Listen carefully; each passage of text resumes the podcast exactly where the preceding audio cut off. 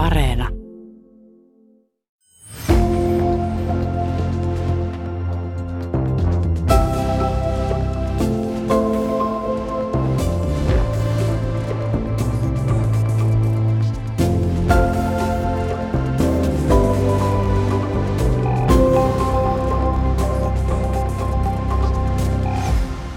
Miten ihminen pärjää henkisesti, jos hänellä ei ole rahaa eikä ystäviä?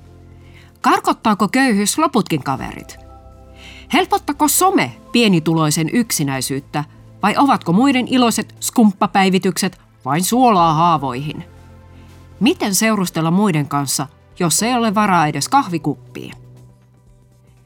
Minä olen toimittaja Asta Leppä ja tässä ohjelmasarjassa pohditaan, miksi Suomen kaltaisessa hyvinvointivaltiossa on köyhiä ja keitä he oikeastaan ovat.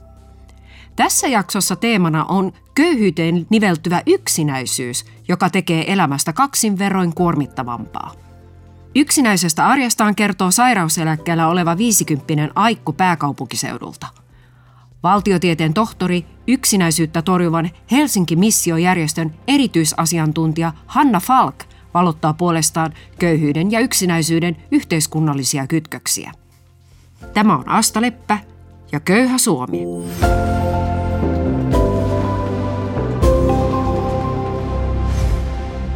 Kun mun elintaso romahti asumuseron ja mun lasten isän kuoleman myötä vuosituhannen alkupuolella, niin yksi raastavimmista huomioista oli se, että maailma ympärillä ikään kuin sulkeutui. Rahanpuutteen vuoksi kymmenet ovet ikään kuin rämähtivät kiinni mun nokan edestä. Mä oon kuitenkin aina ollut elämyshakuinen ihminen. Olen rakastanut matkailua ja vieraissa maisemissa kävelemistä – Mä nautin taiteesta, elokuvista, museoista ja niin edelleen. Mutta yhdessä vaiheessa mä olin niin tiukilla, että mun piti lopettaa jopa sanomalehden tilaus. Mut heitettiin myös pellolle ammattijärjestöstä maksamattomia maksujen tähden. No yksi asia johti toiseen.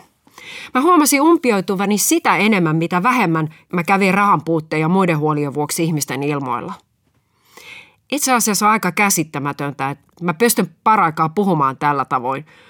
Sillä yhtä aikaa mun suusta ei tuntunut tulevan juuri mitä älykästä sanaa, koska mä en jutellut juurikaan aikuisten kanssa. No suusta tuli semmoisia katkonaisia lauseita ja öö, öö, öötä. Mun aivot tuntuu olevan ihan homeessa. Ja sitten mä aloin myös entisestään arastella sosiaalisia tilanteita – tai vaihtoehtoisesti mä latasin niille harvoille menoille niin jättimäiset odotukset, että ne meni aina ihan totaalista pieleen. Mä pahotin mieleni ihan pienestä, enkä kestänyt yhtään erimielisyyden hippusta. Rupesin heti valuttaa hysteerisenä kyyneliä. Yksi mun kaveri lopetti kokonaan yhteydenpidon osin tästä syystä. Musta tuli sellainen säikky sivusta katsoja ja tekeydyi ihan pieneksi. Tavallaan musta tuli miniatyyri minä – ei ole sattumaa, että rikkaiden ja menestyneiden ihmisten ympärillä pörrää väkeä kuin kimalaisia angervopuskassa. Yksinäisyys taas liittyy huomattavasti yleisemmin huono-osaisuuteen ja köyhyyteen. Jos Suomessa yksinäisiä oli ennen koronaakin kymmenisen prosenttia kansasta, niin köyhien keskuudessa luku oli kolminkertainen. Leipäjonojen asiakkaista yksinäisiä oli jo peräti puolet, mikähän lienee luku tänään – ja kaikkein yksinäisimpiä suomalaisia on päihdeongelmaiset asunnottomat. Heidän kanssaan kuka ei halua olla oikein missään tekemisissä. Ja sekin pitää nyt mainita, että nyt puhutaan jostain aivan muusta kuin yksiolosta tai semmoisesta vasiten valitusta yksinäisyydestä. Kyse ei ole esimerkiksi vetäytymisestä Valamon luostari munkin kammioon rauhoittamaan hengitystä tai Lapin ruskavaelluksesta – jossa ei näe viikon aikana muuta elävää kuin jonkun mulkoilevan porotoka. Ja yhtä vähän kyse on jonkinlaisesta omaehtoisesta introverttyydestä tai viihtymisestä vain itsekseen. Ei. Nyt on kyse sosiaalisesta kivusta. Myös yksinäisyyttä paljon tutkinut professori Juho Saari on muistuttanut, että yksinäisyyttä ei pidäkään redusoida yksinomaan psykologiseksi. Vain ihmisen persoonaa ja lapsuuteen liittyväksi ongelmaksi, kuten vielä 1980-luvulla. Yksinäisyys liittyy nimittäin kiinteästi myös hierarkiaan ja statukseen, yhteiskunnan niin sanottuihin sosioemotionaalisiin tekijöihin. Yksilöstatusta nostaa saaren mukaan kahdenlaiset tekijät, joista toiset on positionaalisia ja toiset relationaalisia. No näiden ensin mainittujen avulla status nousee. Jos ihmisellä on hallussa semmoisia yhteiskunnan arvostamia, vaan ei joka pojalle suotuja juttuja. Läjäpäin rahaa ja arvostettuja tutkintoja, mairea julkisuutta ja menestystä, sädehtivää kauneutta, kurveja, sixpacki, älykkyyttä, läpäheittotaitoa ja niin edelleen.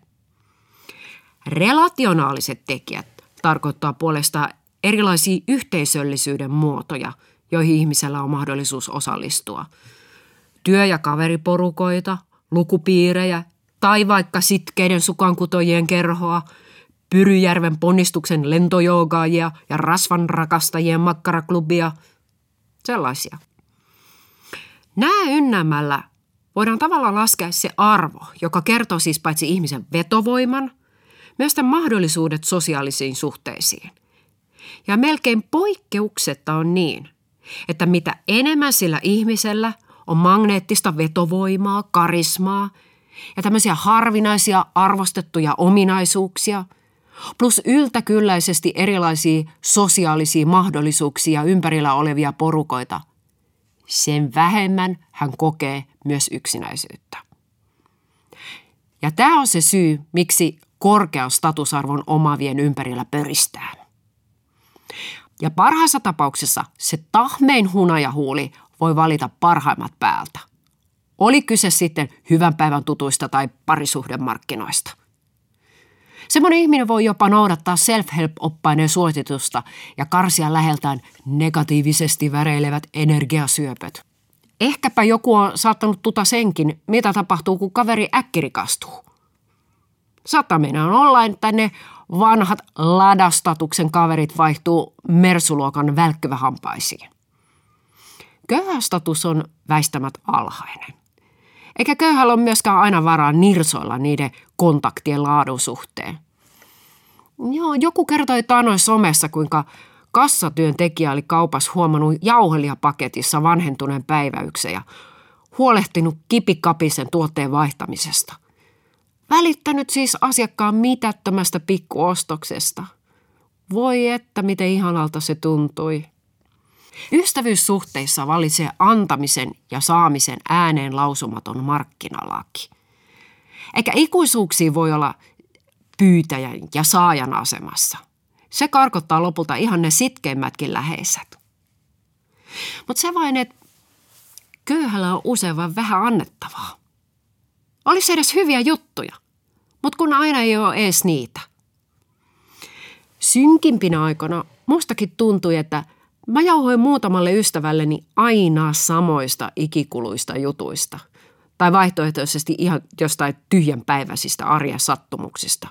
Kuten, että vetoketju jumittui kipeästi vatsanahkaan tai että naapurin rouva kyttäsi pitkään jäteneliöllä. Tutkija puhukin elämän kaista leveyden kapenemisesta, jos ei edes tee mieli tehdä mitään uutta – Yksikin poikkeava kalenterimerkintä nostaa sykettä ja piskaa semmoista sympaattista hermosta kuin joku sadistinen raviohjasta ja kylmäveristä. Niin kuin se yksi mun pitkäaikaistyötön kaveri, jonka luo ei kuulemma voinut mennä kylää siksi koko päivänä, koska hän oli aikeissa pestä mattoja pesutuvassa kello 15.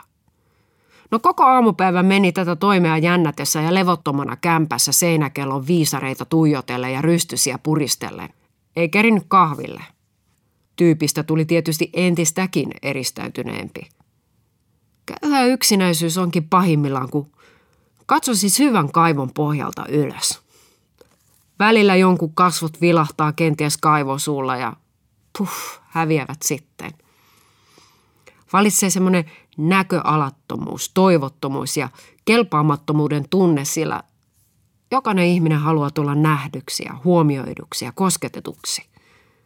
Mutta kuka ojentaisi käden alas? Kuka edes katsoisi sinne kaivoon?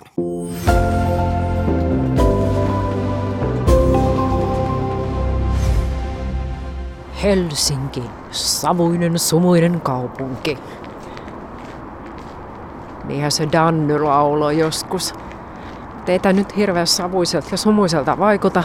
Aurinko paistaa ja ollaan Latokartanon kaupungin osassa. Tämmöisen ison kerrostalon eessä. Aarappu.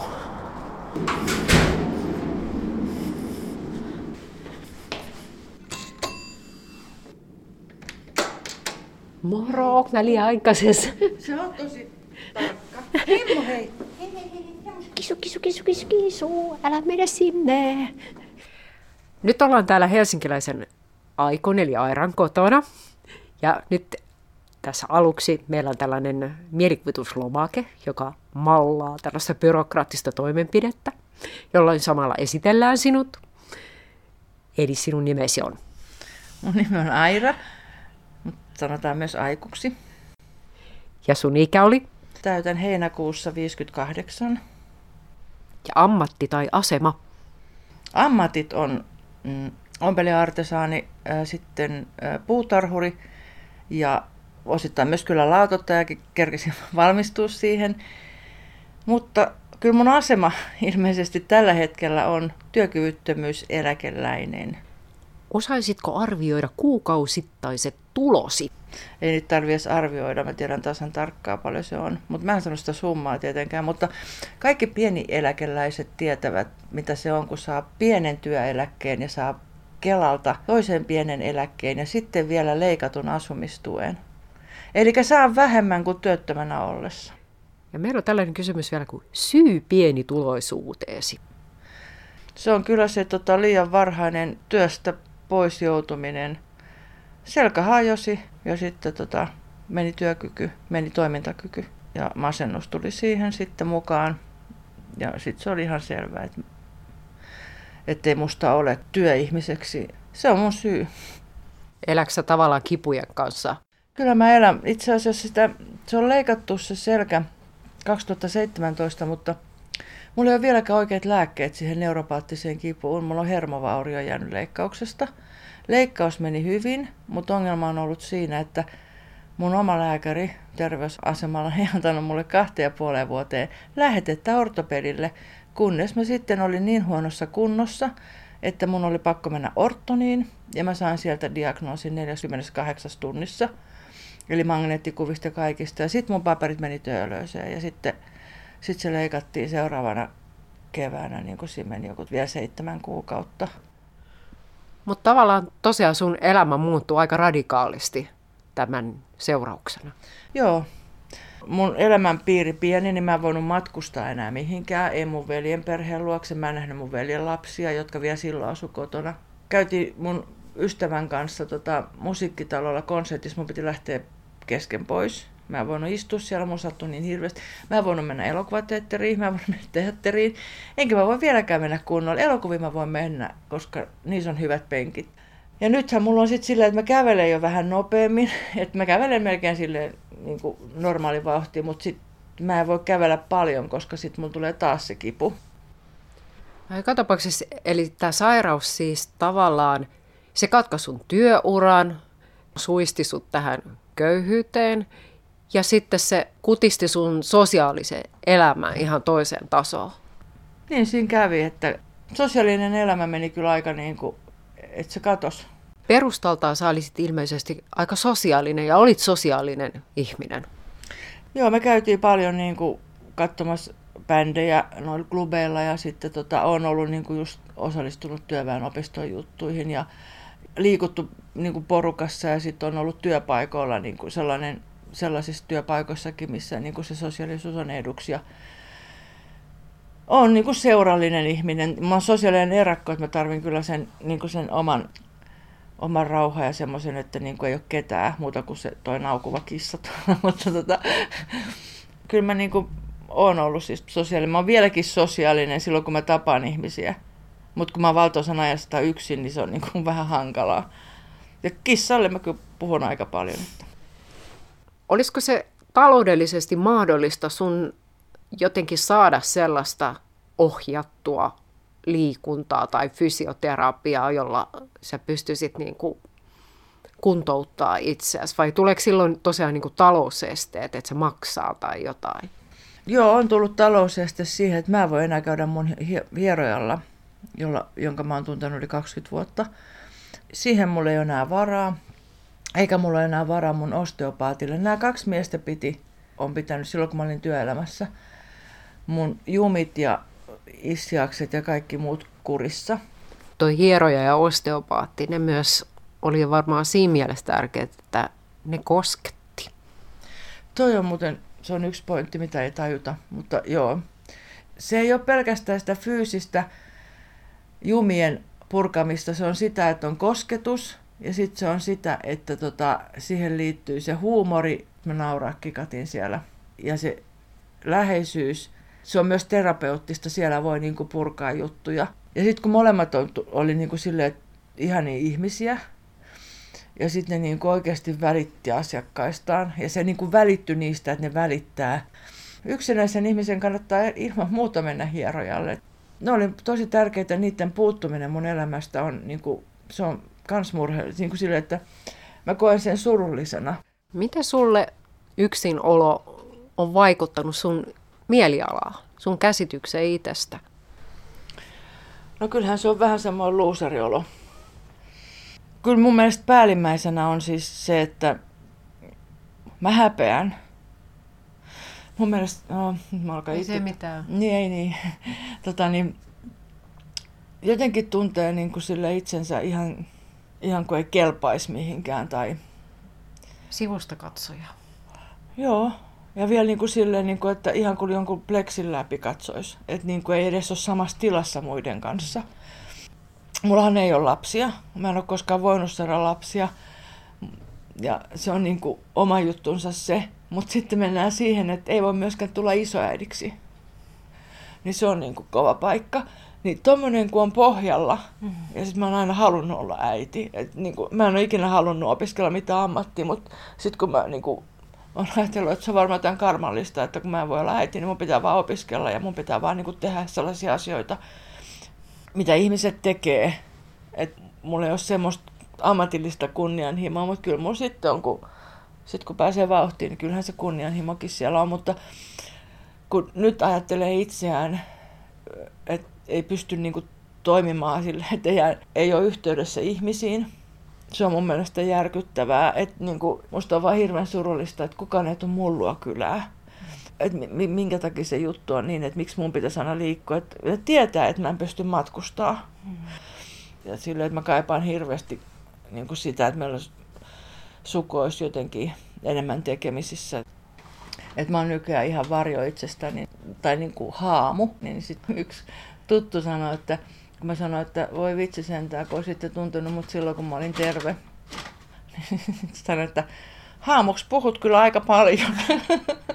että tota, mähän on käynyt sellaisessa päivätoiminnassa, missä niin kuin tapaa muita ihmisiä, tehdään, tehdään käsitöitä ja tehdään niin kuin kuva, kuvataidetta ja musiikkia ja kaikkea. Että se on ollut semmoinen, mutta korona vei sen sitten, että nyt me ollaan niin kuin netissä kaksi kertaa viikossa, tehdään kuvataidetta. On todella vaikeaa tutustua muihin ihmisiin, saatikka tutustua samanhenkisiin ihmisiin. Mulla on ollut aina selvää, että musiikki tulee ensimmäisenä, etenkin livekeikat. Sitten ystävien kanssa, no ne yleensä tapahtuu ystävien kanssa, että siinä on niin kuin jo kaksi hyvää. Mulle tuli mieleen tällainen, että okei, okay, sekä se sun kipu, sairaus, mutta varmasti myös osin pienituloisuus, niin vaikuttaako ne siihen jotenkin, että sä et pysty ehkä osallistumaan samassa määrin kuin ennen tai juttelemaan ihmisten kanssa ehkä samoista jutuista kuin ne.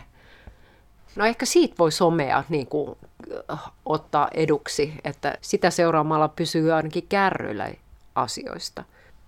Kyllä mulla on TV se, millä mä pysyn kärryillä. En mä somessa pysy kärryillä, koska siellä on niin kuin miljoona niin. asiaa. Ja mä ärsyttää aina, että siellä niin kuin tehdään tämmöisiä, ne on keksinyt, kotoilu on nyt in Mä oon aina silleen, että voi Herra Jumala. No sä täällä kotoiletkin. mä oon kotoillut koko elämäni. Mä oppikoulussa ompelin itselleni vaatteita. Mä olin aina silleen, niin kuin, että ei se ollut mikään muotivaate. Mun mielestä se oli vaan magee. niin tota, mä oon, niin kuin, no nythän korona-aikana hyvin monet on kotona. Ja tota, mä oon ollut tässä nyt niin kuin jo aika kauan aikaa kotona yksinä, niin mä en halua ostaa, niin mä en tarvi mitään muotia. Et, et niin kuin, mä haluaisin ihanan jonkun keltaisen laadukkaan, velttä hylkivän, tuulta pitävän parkatakin. Ajattelin, että tämmöinen, mikä maksaa nyt joku 200-300. Mä en voi saada sitä, mutta en mä niinku halua sitä, mitä muilla on niinku tavaraa tai tuommoista. Kun sä puhuit tuosta perhettömyydestä, niin pääseekö sä niistä jutuista jotenkin? Onko se tuntunut niistä silleen, että sä oot jäänyt osattomaksi? Kun mä oon ollut niin paljon lasten kanssa tekemisissä, niin mun mielestä niin kun la, lapset on kuitenkin niin sillä tavalla mulle ihan luontevia. Mm-hmm. Mutta siis ei oikeastaan tapaa sellaisia ihmisiä, jotka olisivat niin saman, sillä tavalla samanhenkisiä. Meillähän nyt on tuo kuvisryhmä kaksi kertaa viikossa, mutta ja me, me ollaan hirveän hyvä lössi siinä. Tuntuu vaan aina niin pitkältä odottaa, että tulispa nyt maanantai, tulispa torstai, että näkisi ihmisiä. Kaikki, jotka on siinä ryhmässä, sanoo, niin kuin, että se on ihan henkireikä. Että me oikeasti niin kuin, nähdään toisemme ja me puhutaan ja kysytään kuulumiset ja otetaan alkuvenyttelyt tai rentoutukset ja sitten ruvetaan tekemään jotain kuvaa. Mutta se osattomuus on niinku just se, että, että on yksin ja tietää, että on yksin ja tietää, että on kipeä ja tietää, että ei tule koskaan niinku terveeksi. Että se, että mitä kun mä vanhenen, kun mä oon 20 vuotta vanhempi, miten mä liikun, miten mä voin. Mutta eniten mulla on ehkä just se, että, että, niinku, että niinku se on se on niin kuin mä suren sitä, että mulla ei ole perhettä. Mutta toisaalta mulla riittäisi hirveän hyvin ihmisten läsnäolo. Mm. Että niin kuin ihmiset tulisi kylään ja kahville ja itse voisi mennä kylään ja kahville ja syömään. Me voitaisiin mennä syömään, tilata pizzaa. Mä en tarvitsisi siihen montaa ihmistä. Ja sitten olisi tosi ihanaa sellainen, että olisi joku sellainen kaveri, joka tykkäisi myös tehdä kortteja, joka tykkäisi myös tuunata ja askarella ja jonka kanssa voisi tehdä juttuja. Kuinka vaikeaa on sellaista ihmistä löytää? En tiedä, tosi vaikeat ilmeisesti. Jotenkin se maailma on muuttunut myös sillä tapaa, että mun mielestä niin kuin, jo kaikisesta asiasta on tehty jotenkin kaupallista. Että kaikki, niin kuin, kaikki maksaa nykyisin. Ja se tila tehdä niin kuin ilmaiseksi asioita on jotenkin hämärällä tavalla kutistunut. Semmoinen niin kaupallisuuden leviäminen yhä pienemmille alueille tekee sen, että semmoisen yhteisöllisyyden ylläpitäminen ilmaispohjalta ehkä jossakin määrin häiriintyy. Just tätä mä sanoa, että Helsinki on ollut siis elävämpi kaupunki, mukavampi kaupunki. Silloin kun mä tulin tänne, niin ei meillä mennyt rahaa. Et me maksettiin kyllä lippuja Tavastialle ja muuta, mutta siis nehän oli niin kuin jotkut sunnunkai Nixon klubit tai jotkut tämmöiset, niin nehän oli niin kuin sellaisia jotain 50 markan juttuja. Ja sitten ei välttämättä edes kuin juotu alkoholi, jos ei ollut varaa. Ja mähän olin silloin absoluutisti, että mä en nyt muutenkaan silloin juonut, mutta se oli semmoista kotikutosempaa. Mm-hmm. Tämä on nyt niin kuin ulkoa ohjattua ylhäältä päin tulevaa, että se ei lähde enää ihmisistä ruohonjuuritasolta, että me ruvetaan tekemään, Juuri näin. että niin kuin lepakon valtaus, että me maalataan mm. ja me tehdään yhdessä. Ihmiset ei ole enää silleen me, eikä ihmiset ole kauhean solidaarisiakaan mun mielestä nykyään, niin täällä niin kuin suunnitellaan hirveän iso juttu, että joo, pitää saada niin kuin tonne Etelä-Satamaan rakennettu sitä, tätä ja tota. Ja moni olisi pitänyt kuule vanhat makasiinit ihan iloisesti ja tota, kun pistänyt ne kuntoon. Ja mun englantilaiset ystävät, ni, niitä kävi paljon 90-luvulla täällä. Kirjavaihtokavereita ja sitten semmoisia, joita oli ollut interreille ja sitten ne tulee uudestaan. Niin ne tykkäsi ihan hirveästi Helsingissä siitä, että oli joku muu ryn Juu. museo siinä, niin kuin sellainen, semmoinen rämätalo, mm. siis parlamenttia vastapäätä eduskuntatalo, niiden parlamentti, niin semmoinen niin kuin magasiinit, mitkä ei ollut ihan, ihan ehjiä, ja sitten siinä on sellainen tiilirakennus, ja siellä on muu ry-näyttelyt, sitten siinä on pyöräkorjaamo, ja sitten mennään Lepakon nurkille ja, ja Natsalle, ja ne tykkäs Helsingistä just siitä, kun se oli pienimuotoista, ja se oli sellaista kotikutoista. Myös miettinytkin tässä viime aikoina, että kun mun kaikki niin kuin hyvät ja hauskat asiat on menneessä. Ja sitten kun mä katson eteenpäin, niin mä en näe sen hirveästi.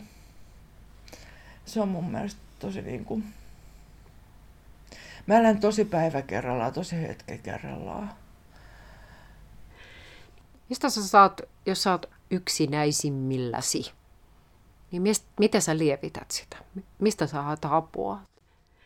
Toi on muuten jännä juttu. Koska niin kuin välillä on sellaisia hetkiä, että apua. Mä luulen, että kun mä oon aina ollut sosiaalinen erakko, että mulla on, mä tarvin sen oman tilan, niin mulla se ehkä sitten se sellainen yksinäisyyden huippu ei ole niin kauhean jyrkkä. Välillä tulee sellaisia synkkiä ajatuksia, että, niin että, tässä, että niin onko tämä nyt sitten mun elämää. Ei ole ketään, kenelle puhua, ei ole ketään, kenelle voi nyt soittaa. Ja... Mullahan on hyvin rikas elämä, koska me, mulla on käden taidot. Mä voin tehdä mm. käsillä mitä vaan. Jos niin kuin elämä on vaan sitä, että syö ja katsoo telkkaria, niin sehän on ihan hirveetä. Onko se niin, että kädet pelastaa siinä vaiheessa, kun on tosi ikävä olo tai yksin olo? Kyllä mun, mun mielestä mun kädet on ainakin pelastanut, mutta että, että tota, ja sitten se on sitä, sitä punkkaria sisällä, sitä tekemisen meni, mitä itse tehdä. Sulla on terveet kädet, punk-aatetta mukaellen. Kyllä, mulla on vissi aika terveet kädet. Mun kädet on ollut aina ne, jotka niinku on toiminut. Jos ei mikään muu toimi, niin kädet on toiminut.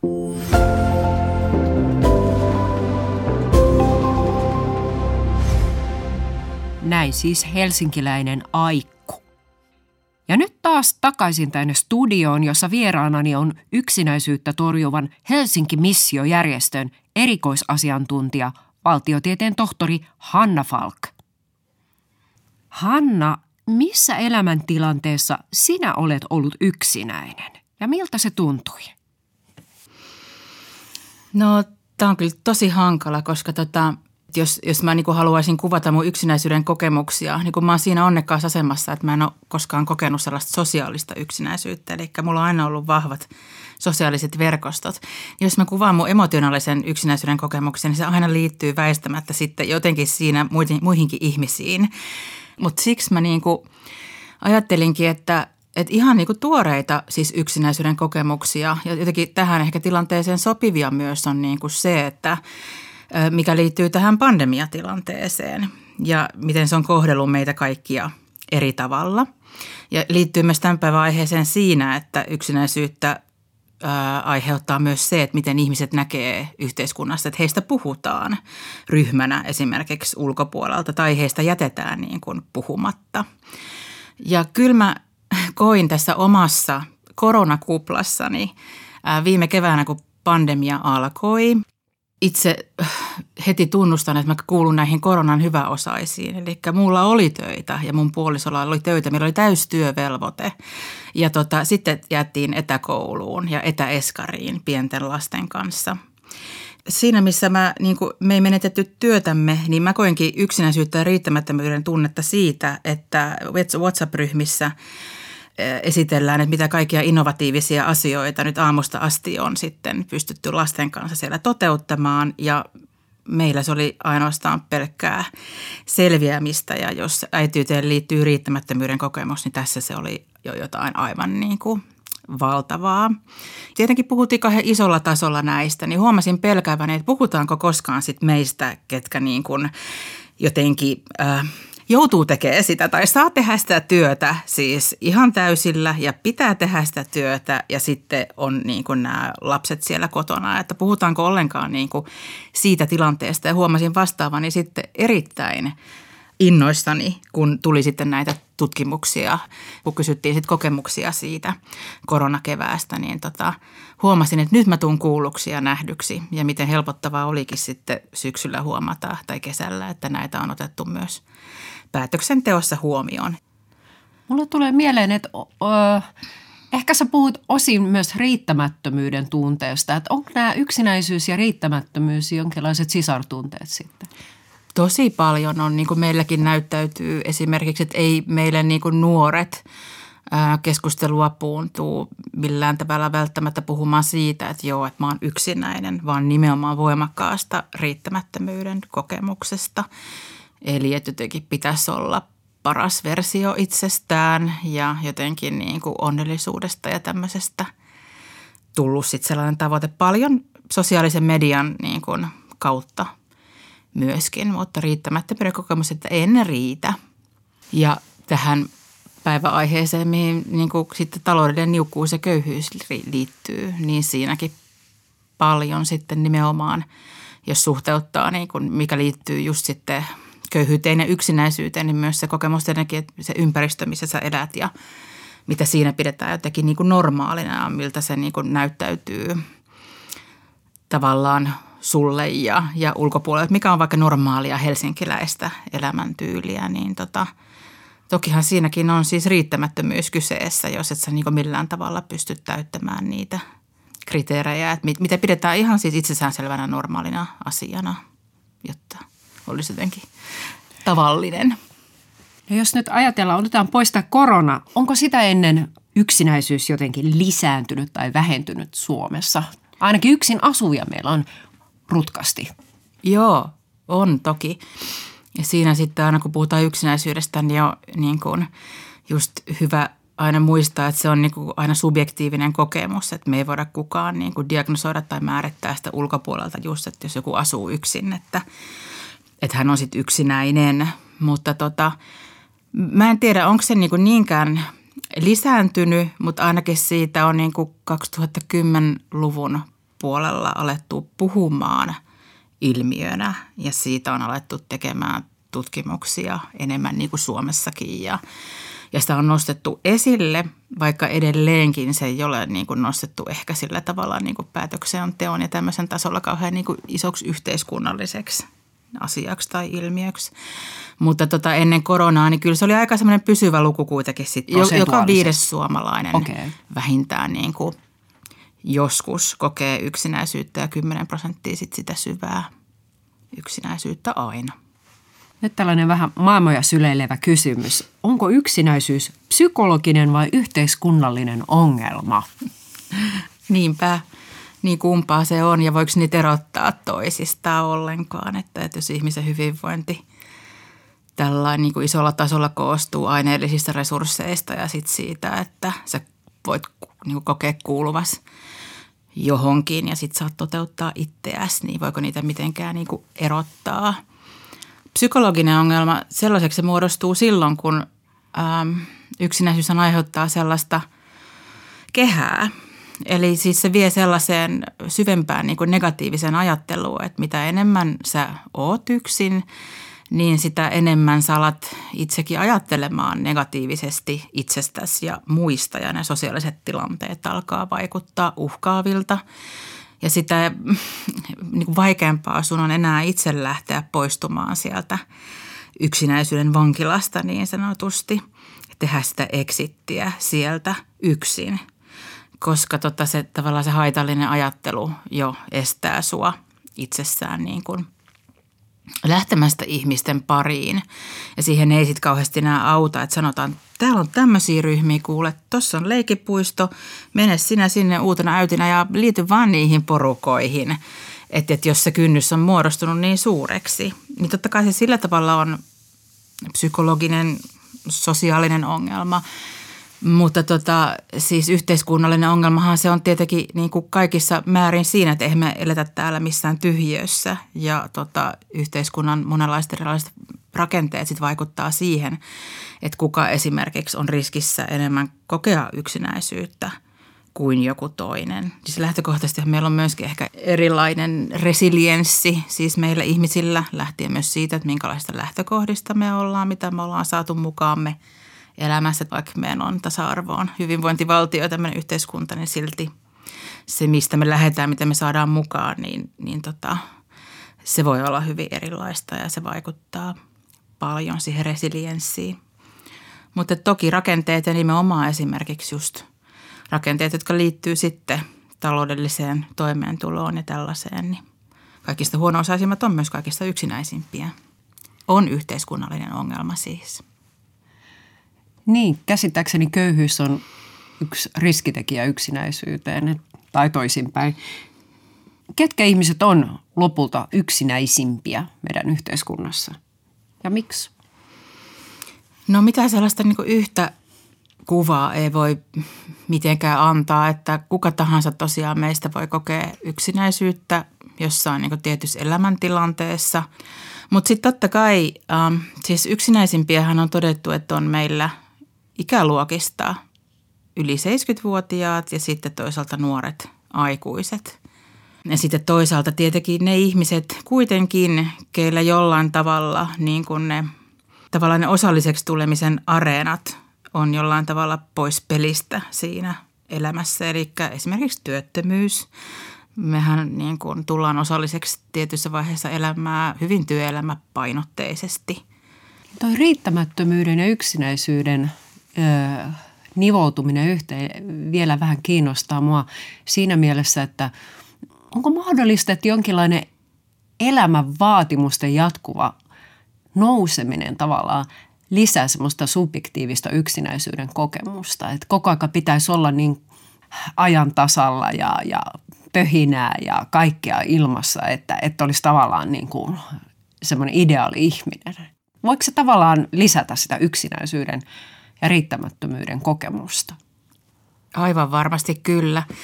Toi, että, että sosiaalinen media toisaalta niin kuin voi lievittää yksinäisyyttä, että siellähän voi pitää yhteyttä sillä matalalla kynnyksellä, mutta sitten toisaalta siellä niin kuin pystyy myös kokemaan sit sitä suurta niin kuin ulkopuolisuuden tunnetta.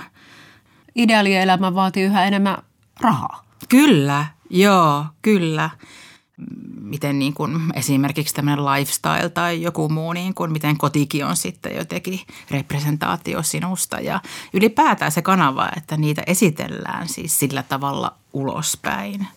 Niin tota, kyllähän se kaikki rahaa vaatii tietenkin. On puhuttu paljon myös, että yksinäisyys saattaisi olla monien muunlaisten ongelmien se perimmäinen juurisyy. Millaisia sellaisia ongel- yhteiskunnallisia ongelmia saattaisi olla, joiden takana luuraakin yksinkertaisesti ihmisen yksinäisyys. Joo, siis kyllähän yksinäisyys aiheuttaa niin kuin pitkittyessään nimenomaan ihan siis terveysongelmia siis fyysisesti, alentaa vastustuskykyä, on todettu, että aiheuttaa verisuonia, sydänsairauksia ja ää, aiheuttaa unettomuutta ja siis masennusta ja ahdistusta. Eli se, että, että on, jos yhteiskunnallisena ongelmana on vaikka mielenterveysongelmat, niin tota, siellä taustalla ei kaiken, mutta nimenomaan osana, niin yksinäisyys ehdottomasti pitäisi ja kannattaisi ottaa paljon vahvemmin niin kuin siihen tarkasteluun. Eli juuri tämä ihmisen elämän niin kuin tämä sosiaaliset tarpeet ja sosiaaliset aspektit – ja yhteiskunnallinen ongelmahan on sitten silloin, jos sen terveysongelmat kasvaa ja myöskin yksinäisten on todettu käyttävän kuitenkin terveyspalveluja enemmän ihan jo sen tavallaan ihmiskontaktin takia. No sitten toinen on nimenomaan se, että, että jos se niinku taloudellinen niukkuus ja köyhyys asettaa jo ihmisen itsessään niin kuin siihen riskiin, että, että ei pysty tulee osalliseksi niin kuin niistä aineettomista asioista, eli sellaisesta sosiaalisesta tuesta, jota jokainen meistä tarvitsee – niin tosi paljon kaikki sosiaalinen kanssakäyminen tapahtuu maksullisilla areenoilla, siis kahviloissa ja ravintoloissa, jolloin niin kuin se porukka tavallaan, että jos sä oot vaikka opiskelemassa, mutta sä oot hyvin erilaisessa taloudellisessa asemassa kuin se muu porukka, niin sitten sä jäät koko aika siitä, paitsi sä et pysty lähteä ottaa osaa niihin – tilaisuuksiin. Niin hyvin vähän täällä kaupungissa on ilmaisia huveja. Niin, niin siis hmm. kyllä näin on ja sitten ne on tietenkin tavallaan ulkoapäin, siis on hienoa, että niitä on, mutta että, että siihen ei välttämättä se niinku heterogeeninen porukka hmm. ole sitten lähdössä. Eli toisin sanoen sitten kun se ä, taloudellinen niukkuus ja köyhyys itsessään tavallaan asettaa se yksinäisyyden riskiin ja kun sitä yksinäisyyttä tulee, niin silloinhan ihmisen toimintakyky alenee.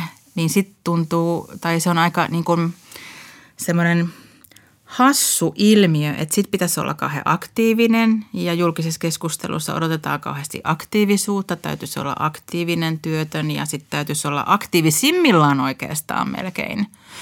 Mutta sitten kun sen köyhyyden takia ää, sun sosiaalinen tuki ja, ja mahdollisuudet siihen vähenee ja sä aat kokea yksinäisyyttä, niin sitä kautta taas on aika vaikea siinä tilanteessa nimenomaan aktiivisuutta odottaa. Se on hyvin hankala tilanne. Hanna Falk Helsinki-missiosta. Millaiselta yksinäisyys pahimmillaan tuntuu, kun olet ollut näiden ihmisten kanssa tekemisissä? Miten se vaikuttaa ihmisen semmoiseen niin sanottuun elämän nälkään tai tulevaisuuden toiveisiin? No tulevaisuuden toiveet on varsinkin jotenkin tosi tärkeä asia. Sitä me paljon kysytäänkin sitten asiakkailta nimenomaan, mutta että tota, no meillä oli yhdessä vaiheessa semmoinen kampanja, niin kuin meillä joka vuosi on, että missä sitten puhuttiin yksinäisyyden vangeista ja siinä yksi rohkea asiakas kuvasi sitä, että se on tosiaan ihan kuin vankila, josta ei pääse pois ja, ja jotenkin ei ole sitten mitään toivon näkymää enää. Ja vaikka seniorien kohdalla, niin sehän on niin kuin, niin kuin nytkin ajankohtaisesti on puhuttu, niin tota, hyvinkin niin kuin rampauttavaa, että se toimintakyky, mitä on jäljellä, niin sehän laskee aika nopeasti kyllä sitten nimenomaan sen yksinäisyyden ja toivottomuuden ja semmoisen kokemuksen myötä – ja se totaalinen näkymättömyys tietenkin, että olet täysin näkymätön.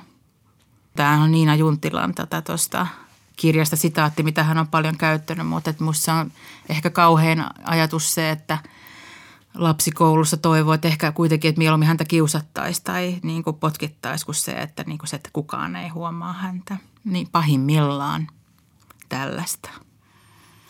Joo, mulla on lähipiirissä koulukiusattu lapsi, joka nimenomaan painotti sitä, että se avoin kiusaaminenkaan ei välttämättä ollut niin ahdistavaa kuin se niin sanottu ostrakismi, Just. eli jatkuva ulossulkeminen, mitä tapahtuu sitten myös muualla kuin koulussa. Myös työpaikoilla tapahtuu sitä. Ja sitten yleisestikin yhteiskunnassa me suljetaan pois tiettyjä ihmisiä näköpiiristämme.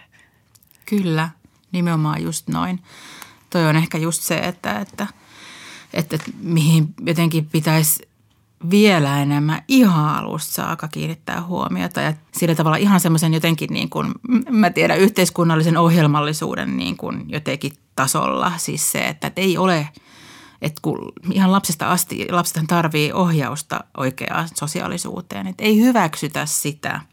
Tämä todella jatkuu läpi elämään sitten myös työpaikoilla ja siitä eteenpäin. Että varmasti ihan yhteiskunnallisellakin tasolla niin kuin iso asia, mihin voisi vaikuttaa. Mitä arvelet, onko köyhän yksinäisyys jotenkin erilaista tai eri asteista? No, tota, ei niin kuin suoraan tietenkään. Et sekin niin kuin heti taas, että – että kun mä haastattelin ihmisiä, niin kyllä mä sain sitten senkin niin kuin kysymyksen heti, että näytäks mä sun mielestä köyhältä, että en mä koe itseäni köyhäksi. Ja, ja jotenkin, että se on niin kuin, että nimenomaan meillä on hirveästi niin kuin näitä nimikkeitä, mitä oikeastaan annetaan ulkopuolelta, eikä niinkään, että mihin liitytään niin kuin sillä tavalla, että Aa, mä kuulun tähän ryhmään.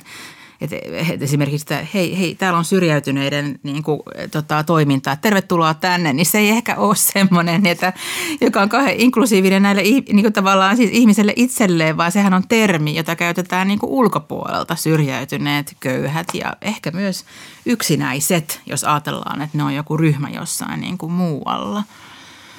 Mutta tota, tietenkin se, että jos on hyvät niin kuin sosiaaliset suhteet – niin se auttaa ylläpitämään sitä resilienssiä köyhälläkin, mutta siinä painaa just se niin kuin aineellinen puoli ja se ulkopuolisuus niin kuin tavallaan siitä niin kuin ympäröivästä normaalista. Ja, ja tietenkin ne niin kuin jotenkin ne kanavat, että mitä kautta voi siis just toteuttaa itseään, siis jotenkin saada itse valita nimenomaan oman makunsa mukaan vaikka joku elokuva tai joku taideelämys. Ehkä on niitä ilmaisia esityksiä, mutta että mitä jos ei kiinnostakaan se just se lyyrinen runonlausunta. Että tavallaan täytyy ottaa sit sitä, mitä on tarjolla ja pitäisi olla sit siitä kauhean kiitollinen. Sehän on hienoa, mutta ehkä se niinku oman identiteetin, oman maun, oman niinku, niinku sen jotenkin valinnan kautta, niin ne on aika kapeat sitten kuitenkin.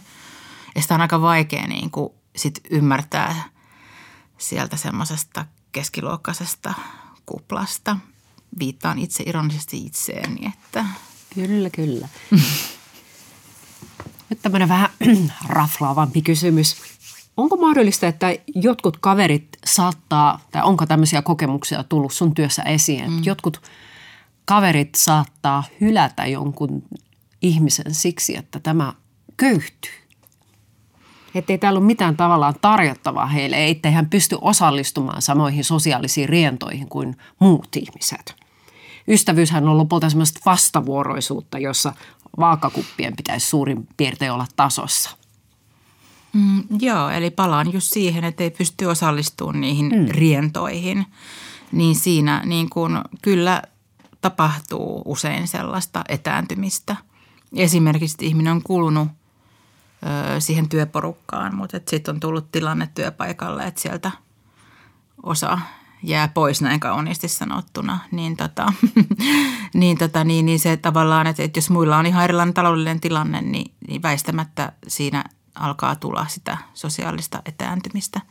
Ihmiset on kertonut myös sitä, että, että sitten ää, ähm, ei se ole myöskään niin kuin itselle mukava tunne, että pitäisi olla niin kuin aina se niin kuin jollain tavalla autettava, vaikka se onkin kauhean kivaa, että ihmiset niin kuin tarjoaa tai näin. Mutta että, että, että siinähän ei ole sitä niin kuin vapaata valintaa, mutta kyllä se niin kuin kaikista eniten kilpistyy siis siihen, että ei ole varaa osallistua. Puhumattakaan ähm, ihan julkisen liikenteen lipuista. Että siis mikä kapenee, niin se liikkumisen siis vapaus. Mulle itselle tulee mieleen, että esimerkiksi sanomalehti ei ole mikään itsestäänselvyys, joka sitten taas rajoittaa sitä, että mistä voit keskustella ihmisten kanssa. Just toi.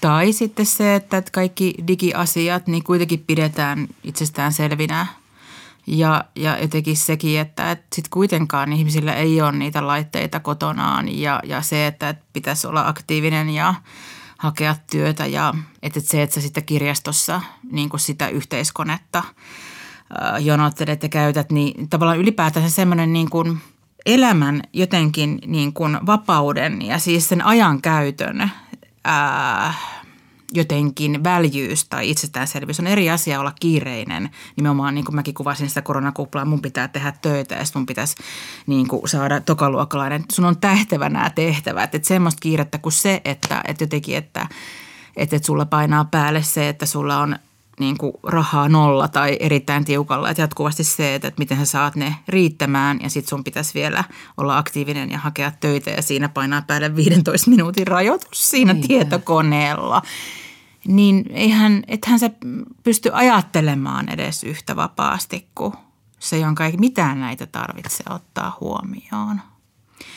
Ja väsymyshän siinä nimenomaan iskee, kun sä ei mitään sosiaalisia kontakteja ja joudut niin kuin tällaisia asioita jatkuvasti siis puntaroimaan, niin tota, se on aika luonnollista, että väsyttää. Ja se jälkeen väsyttää vielä enemmän, koska niin kuin jää paitsi niistä perustarpeista, mitä ihmisellä on, joista yksi on esimerkiksi tosi suurena siis tämä sosiaaliset kontaktit. Meillä on niin kuin, se ei tarkoita sitä, että kaikki haluaa olla yhtä ekstrovertisti koko aika mukana ja messissä ja vaikka haluaisikin olla ihmisten kanssa, niin sitten esimerkiksi niin kuin minä, niin mä haluan palautua ja tuijottaa vai jotain pilviä. Mutta tota, siis se, että kyllä me niin kuin aina tarvitaan siis toisiamme ja ihmisellä on se tarve sosiaalisuuteen ja niin kuin yhteenkuulumiseen, niin jos tämmöiset asiat sitä vielä sitten kaventaa, niin tota, se, elämä, se elämä nimenomaan kapenee, se kaista kapenee hyvinkin kapeaksi. Teidän järjestönne yrittää torjua yksinäisyysongelmaa ja myös sillä on erilaisia ohjelmia, joilla sitten lievitetään sitä. Mikä työssä on vaikeinta? No varmaan vaikeinta on se, että se on ihan koko niin kuin yhteiskunnan ongelma, että ei ole mitään yhtä, yhtä niin kuin siivua, että jota jotenkin voisi siinä taklata. Ja myöskin se, että, että me haluttaisiin paljon, että – että nimenomaan nostaa niin kuin se yksinäisyys vielä enemmän ihan semmoisen niin kuin yhteiskunnan tavallaan ohjelmalliselle tasolle, että, että se kuitenkin sit lopulta niin kuin ehkä semmoisessa isommassa keskustelussa aina redusoituu kuitenkin vähän niin kuin sitten yksilöiden ongelmiksi. Siinä on tietenkin se on iso juttu, että kun se on kolikon kääntöpuoli, joko sulla on siis yhteyttä tai sitten jos yhteys vähenee, niin sä alat kokea yksinäisyyttä. Että se on niin kuin kenen tahansa niin kuin kohdalla voi olla näin. Samalla se on tietenkin hirveän rikas pohja sille, että mitä kaikkea, millä kaikilla tavoilla sit voidaan nimenomaan edesauttaa ihmisten niin kuin yhteyttä ja erilaisten ihmisten kohtaamista ja niin kuin ihmisten tilaisuutta käyttää omia kyvykkyyksiään ja tulla yhteyteen. Niin. Mikä on mielestäsi parasta yksinäisyyden hoitoa yhteiskunnassa?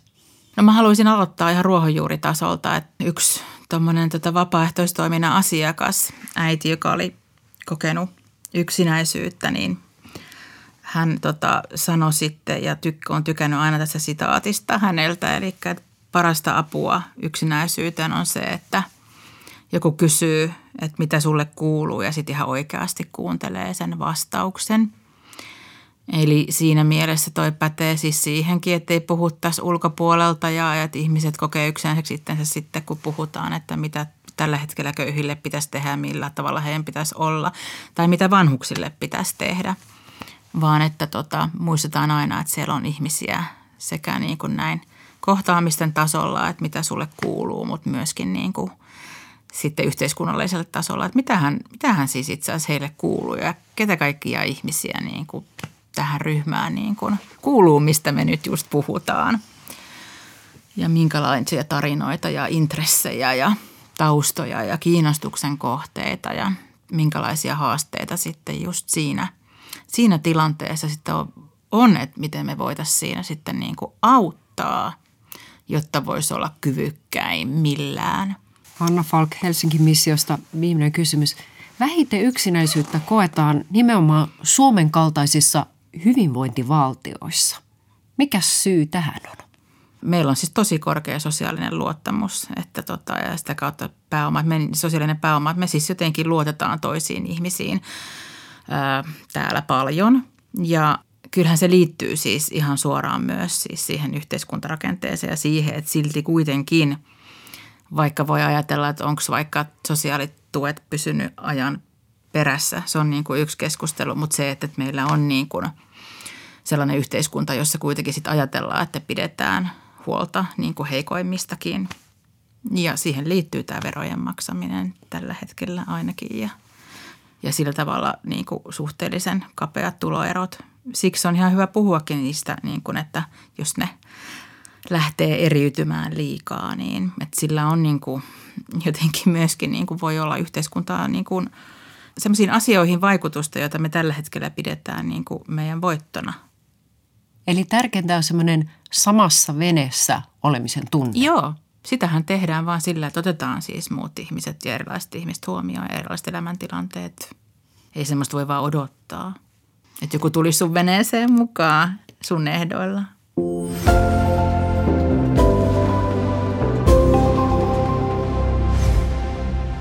Näin siis valtiotieteen tohtori Helsinki-mission erikoisasiantuntija Hanna Falk. Sain muutama päivä sitten tässä jaksossa aiemmin haastattelemaltani Airalt mailia. Ja se maili alkoi näin. Tajusin tänään, että keskityin haastattelussa lähinnä ihmissuhteisiin, vaikka onhan mulla monia aineellisiakin asioita, joista jään paitsi – en ole ollut esimerkiksi lomalla yli 20 vuoteen. Viimeksi olin vuonna 1999 äidin hautajaisten jälkeen kaverin ja sen pienen tytön kanssa vuokramökillä viikon lomalla. Se oli ihanaa. En ole voinut ajatellakaan mitään sellaista pitkään pitkään aikaan. On myös vaikeuksia käydä enää rakastamissani konserteissa, teatterissa, oopperassa tai ylipäätään missään kulttuuririennossa. Hintataso on karannut käsistä. Yksin elävän elämä on kallista, mutta vielä töissä ollessa se ei tuntunut yhtä rankalta. Nyt kun saan 941 euron eläkettä ja pienen asumistuen, yksin eläminen on muuttunut tosi arvokkaaksi. Tänä vuonna esimerkiksi ruoan hinta on noussut suhteessa enemmän kuin eläke. Eläkkeeseen tuli peräti neljän euron kuukausikorotus. Ihan päätä huimaa, se vain, että pienen reissumiehen hinta nousi jo viime vuonna 5 senttiä per paketti ja ison paketin hinta yli 20 senttiä. Olin oikeasti järkyttynyt, kun sain tietää korotuksesta. Neljällä eurolla saa kolme litraa laktoositonta maitoa tai yhden paketin kissan ruokaa. Mikä vitsi? Muun muassa näin Aira kirjoitteli sähköpostissa. Itse asiassa Airan ei olisi tarvinnut lähettää postiakaan, sillä mä mietin häntä tosi pitkän aikaa sen haastattelun jälkeen. Ja tavallaan mä mietin samalla myös omaa kohtaloni sitten, kun jälkikasvu pari vuoden sisällä pyrähtää pois kotipesästä. Mitä mulle mahtaa tapahtua? Mistä mä löydän pienituloisena ja yksin asuvana ihmisenä uutta mielekkyyttä ja merkityksellisyyttä elämään? Vai masennunko ja passivoidunko mä täysin ilman elämänkumppania ja lapsia? Mä oon kuitenkin Airan tavoin elämyksiä rakastava ihminen. Yksin asuvien määrä lisääntyy jatkuvasti. Atelkaa, että jo reippaasti yli miljoona suomalaista asuu yksin. Niin yhteiskunnan pitäisi ottaa se paremmin huomioon rakenteissaan. Enkä mä toki tarkoita, että yksin asuminen on pelkkää kurjuutta. Onhan siinä rutkasti hienoja puolia, ja se on monille ainut kuviteltavissa oleva elämäntapa. Mutta samanaikaisesti ei voi olla niin, että yksin asuvana riski köyhyyteen kasvaa näin merkittävästi. Sillä kun ihminen on hyvin köyhä, niin kyllä se yksin asumisen hienous haihtuu aika varmasti. Minä olen Asta Leppä ja tämä oli Köyhä Suomi-sarjan kahdeksas osa. Ensi kerralla luomme katseen köyhyyden ja syrjinnän väliseen kytkökseen. Maahanmuuttajataustaisten ihmisten köyhyys on yleisempää kuin kantaväestön, mutta etnisyyden lisäksi köyhyyttä syventävät muutkin taakat, kuten vammaisuus tai mielenterveyden ongelmat.